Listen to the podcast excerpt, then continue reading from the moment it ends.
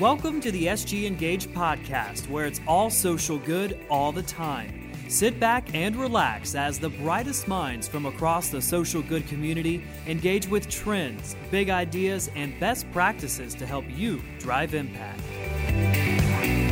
Today's episode features an excerpt from the Blackbaud Institute Index's 10th anniversary celebration. Chuck Longfield, renowned data scientist, philanthropy strategist, and the creator of the Blackbaud Institute Index, joined Steve MacLaughlin to share what he's learned from creating the index and how organizations can navigate the road ahead. Click on the links in the show notes to access more resources and to watch the full webinar. Steve, I'm going to kick it over to you. Thanks, everyone, for joining us today. I've been looking forward to today's chat for quite a while. Um, was very fortunate enough to to work with Chuck, for Chuck, alongside Chuck for a number of years at Blackbaud. And uh, one of the things that was always true is uh, in almost every meeting or discussion, I always learn something. So um, hopefully that will be true for everyone here today as well. So, first, welcome, Chuck. Thank you. Good to be here. Maybe one place to start is why the index?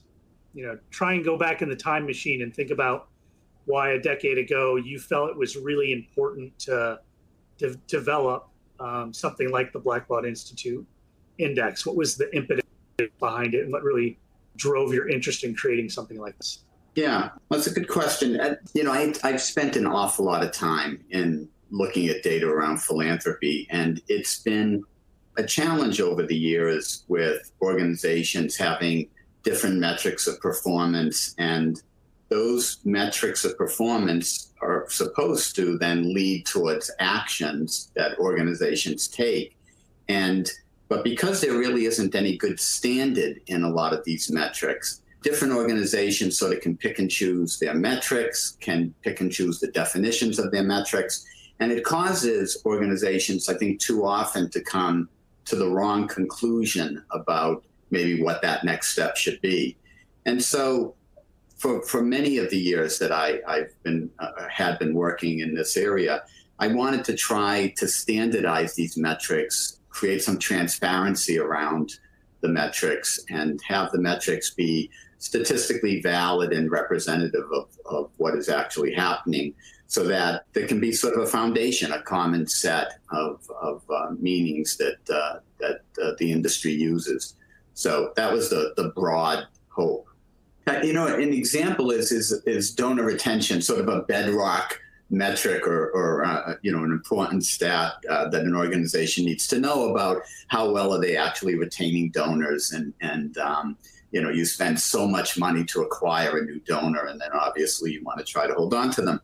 One of the, the sectors that i did a lot of work in was in public broadcasting and i can tell sort of why historically that uh, sector was one of the first but I used to look at uh, public broadcasting stations and how they tried to retain donors. And so you would look at, say, the largest station, and they would send out 10 notices, and the first one would be telemarketing, the next one would be mail, then maybe they did an email, one or two, and then they do some more mail, and then maybe near the end they do another telemarketing, or some combination of that. But then you go to the next public broadcasting station and they don't do telemarketing at the beginning. They do mail at the beginning maybe three mail uh, messages and then one email and then they and some don't wouldn't even do telemarketing. But anyways if i went to 100 pbs stations i'd have 100 permutations of these um, channels of how they would actually communicate with the donor to get them to renew their membership. And i used to think there can't possibly be 100 best practices you know, when, when you would talk to a, the person who was in charge of membership at a station, and you would say, well, why do you do telemarketing first and mail second? They would all say, well, we've tested it, and this is what's best in Philadelphia, and this is what's best in Pittsburgh. And, and I, I would think, well, it can't possibly be best. You know, the, the, donors in Pittsburgh can't be that different than the donors in Philadelphia. Or even if there are some differences, there can't be a hundred different permutations. And so the challenge then is, is that, well, who is actually getting the best retention and with the best, pop, with um, which populations of donors? And so that led us to create you know, a product that was then called Donor Centrics, which actually looked at very specific donor retention um, behaviors and try to understand who was actually doing well. Now, that was only the first part because then I could say, well, station A is actually doing a better job than station B. Change management is a completely different issue about, hmm. well, how do you actually get station B to even believe that the way station A does does it is better and that it would be better for station B. And so then we started saying, well, we have to get these people in the same room. We have to talk about the practices. We have to try to understand the nuances in each of the markets. And, um, and through that, we can actually start to define best practices. And we can say, this is better than that. And there can be some agreement around the table. But that that is a very difficult process to go through, and um, and uh, you know many other uh, fields have actually worked through those issues like real estate or medicine or healthcare things like that. But in phil- uh, philanthropy, it, it uh, we're still, I would say, even almost at the early stages of that. Yeah, I think you you talked about before making the comparison to the medical field. So there aren't a hundred different ways to do an appendectomy. There's maybe three. and they figured out what those are, and people are trained to, you know, perform that operation or you know procedure in a multitude of ways. And i think part of what you found was the key was you know using benchmarks but really what it was was showing hey there can't be 100 ways to do this. And so if we could compare results you're going to find that some organizations do a better job than others. But the nature of the nonprofit sector lends itself to organizations wanting to share hey what is it that you're doing that you're getting 15% better in new donor acquisition versus if if this was the co- corporate world uh, as an example you know I, I, don't think we could get coke and pepsi to sit at the same table and compare their soda sales results and say well how are you doing that in des moines? But you were able to get that to work. And even to this day we still run donor centrics with 40 plus groups every year. You know was there resistance at the beginning of that or or what, what what changed over time were people accepting that was a way to learn what was really working or what what wasn't? Yeah no no that's a that's a good observation. So so when so the very first group of, of benchmark organizations that we got together were public broadcasting stations. They were the top actually they were the top seven of the top 10 public broadcasting stations. And it wasn't too hard to get those stations in the same room for the most part, they knew each other. The people who ran development at each of those organizations knew each other, and um, and they're not really competitive.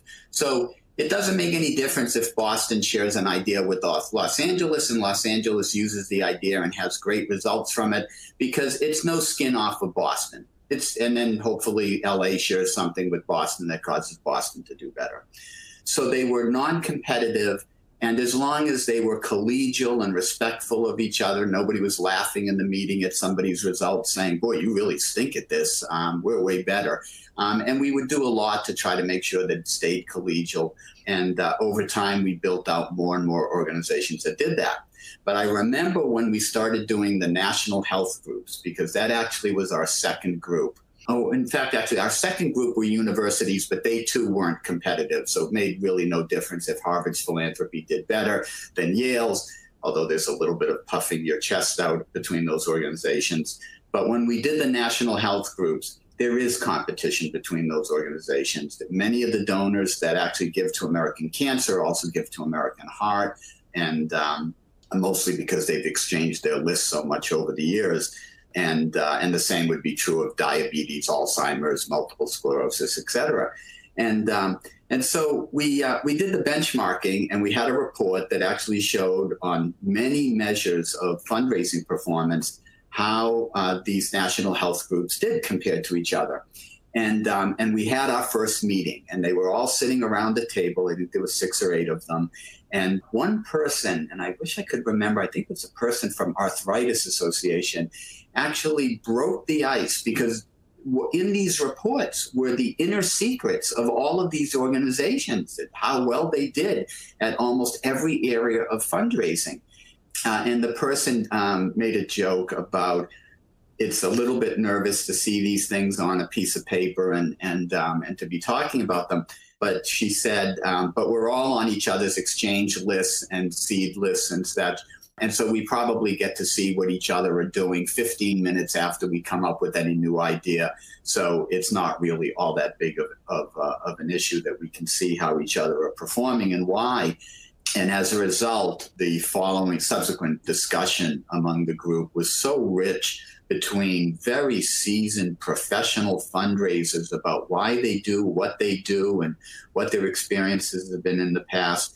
And, you know, they have gone on to do that benchmarking from that first year, which was probably now 25 years ago, doing it every single year, year after year, um, so that they can see their relative performance and, and who's doing well. And they went on to do it in in the the athons, the bikeathons, and and many different areas of of uh, fundraising. I think one question that often comes up on this topic that I often hear is, you know, well, how do you know? Like, how do you know that this uh, works better or that this organization is performing better? And I think partly because of your mathematics and statistics background, you you put a lot of rigor into not only sort of proving it, if you will, but a lot of the work behind the scenes to make sure it's statistically significant and accurate. That that you know you wanted to make sure that that organizations had trust in what was being displayed. Maybe for the audience, break down a bit of like you know how do you know, Chuck? How do you know that that is better? How do you know that this is performing better? What goes into making that work behind the scenes? One of the things I find amazing in our industry is, is that there's actually a lot of academics, much like those two professors, Case and Shiller, that I worked with on the real estate prices.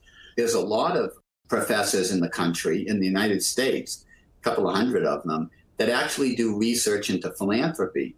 And yet, most nonprofits have no idea either who these people are or what is the research that they're actually doing. And that group of, of uh, academics, they have PhDs, they have uh, degrees in statistics, and they are doing very rigorous tests, but they publish for the most part among themselves. And they, they promote it, they, they further an industry based on that knowledge. And it's not necessary that they actually get those practices into the real world so that, that nonprofits use them they mostly are their responsibility is to actually make sure that they're doing their own tests correctly and publishing it in academic journals, which never get read by a fundraiser, rarely get read by a fundraiser. And so I did a te- I started to contact these people a number of years ago about doing more tests with nonprofits. And I did a very large scale test with thank you calls. And there was a feeling among a lot of uh, people in the industry that if you call a donor after um, they give a gift, that they'll give more money. If you call them and thank them, that they'll give more money. And so I thought that's a great practice. If that's true, that's a great practice. And so started to recommend it to a number of nonprofits that they try it out. And we did it. And in the initial years, with the initial organizations we were doing, it worked. They were actually getting better retention rates, higher average gifts from those people that we called and thanked. But to be rigorous, I then contacted an academic, Anya Samek, who was at the University of Chicago. She's now uh, in California at a university, and I think it's USC, but yeah, I think it's USC. And she agreed to do a large scale test. And so we found a few hundred nonprofits and hundreds of thousands of thank you calls and handed her the data. And what she found was that there was no lift with the thank you calls. It, it was it, there was no negative to it. You can call a donor and thank them, um, but there was no positive lift in terms that would compensate for the cost of doing it. And we found that strange. But we had done hundreds of thousands of calls across many organizations. And, and, and, by the way, the way the academic field works is peer review. I do not know of anybody who has done hundreds of thousands of thank you calls and has shown that it actually provides a lift. I know people who do a small number of thank you calls and swear by it, but nobody who does a large scale statistically valid test that would counter this. And the academics would love to see those results and under what conditions do they work, but it needs to actually be a more rigorous test. We as an industry are enormous. The billions of dollars in our industry practically rivals healthcare. And so we could merit that kind of research, but as an industry, we tend not to do it. We don't do it right now. Or the professors that do it sort of live within their own world and it doesn't uh, um, bleed out into the actual world of practice. Appreciate you spending some time with us here today. And you're welcome. Thanks, Steve.